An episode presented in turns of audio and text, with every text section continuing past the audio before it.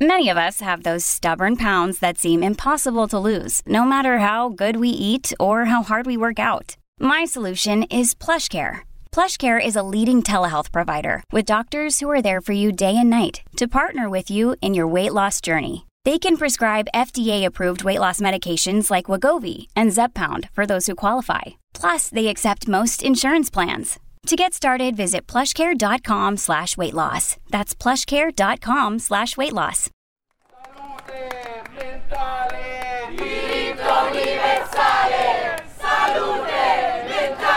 19 gennaio 2024. A Bologna, Firenze, Genova e in altre 20 città le persone che soffrono di disturbi del comportamento alimentare insieme ai loro familiari scendono in piazza manifestano con forza contro il taglio di 25 milioni di euro destinati alla cura dei disturbi alimentari.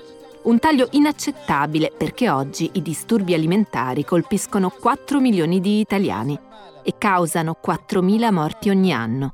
Basta poco per sprofondarci. 4.000 ogni anno.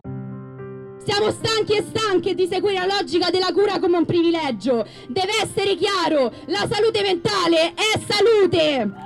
La salute mentale è urgentemente salute e non solo per i disturbi alimentari.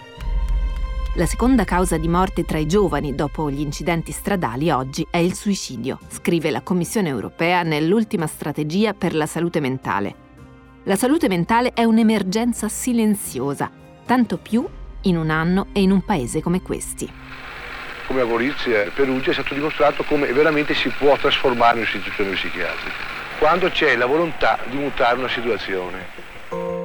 Quest'anno Franco Basaglia avrebbe compiuto 100 anni e quella che avete sentito era la sua voce. È il padre della legge 180, che nel 1978 liberò i malati psichiatrici dai manicomi. Una rivoluzione che portò assemblee, laboratori artistici e lavoro vero, dove c'erano camicie di forza, elettroshock e lobotomie, facendo diventare i matti carcerati dei normali pazienti e il modello italiano un riferimento per tutti. L'Italia è il primo paese nel mondo di fare questa cosa, di chiudere o di dire che chiuderà il sistema manicomiale, che è un sistema globale. Qua è stata una grande scuola. E i pazienti come... Collaboravano. Era la più bel periodo della mia vita. Vabbè, non vi dico altro.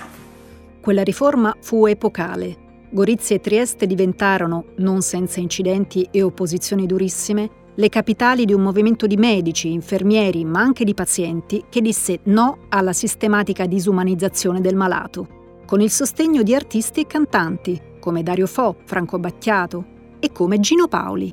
Entra una signora vestita di bianco, penso una delle matte, e dice, lei ha fatto qualcosa per me, adesso io voglio fare qualcosa per lei e con una vocina da bambina quasi canta l'aurora di bianco vestita. A me è venuto da piangere.